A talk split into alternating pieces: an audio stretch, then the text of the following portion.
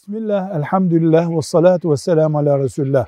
Cemaatle namaz kılarken saflar topuk ve omuza göre dizilir. Parmak uçlarına bakarak dizildiğinde saf düzgün olmaz. Mesela 44 numara ayakkabı giyenle 40 numara ayakkabı giyen aynı safta namaz duyduğun, dur, namaza durduklarında küçük ayakkabı giyen yani ayak boyu küçük olan 2-3 santim ileride durur. Halbuki saf topuğun arkası öbür namazda duranın topuğunun arkasıyla aynı hizada durur.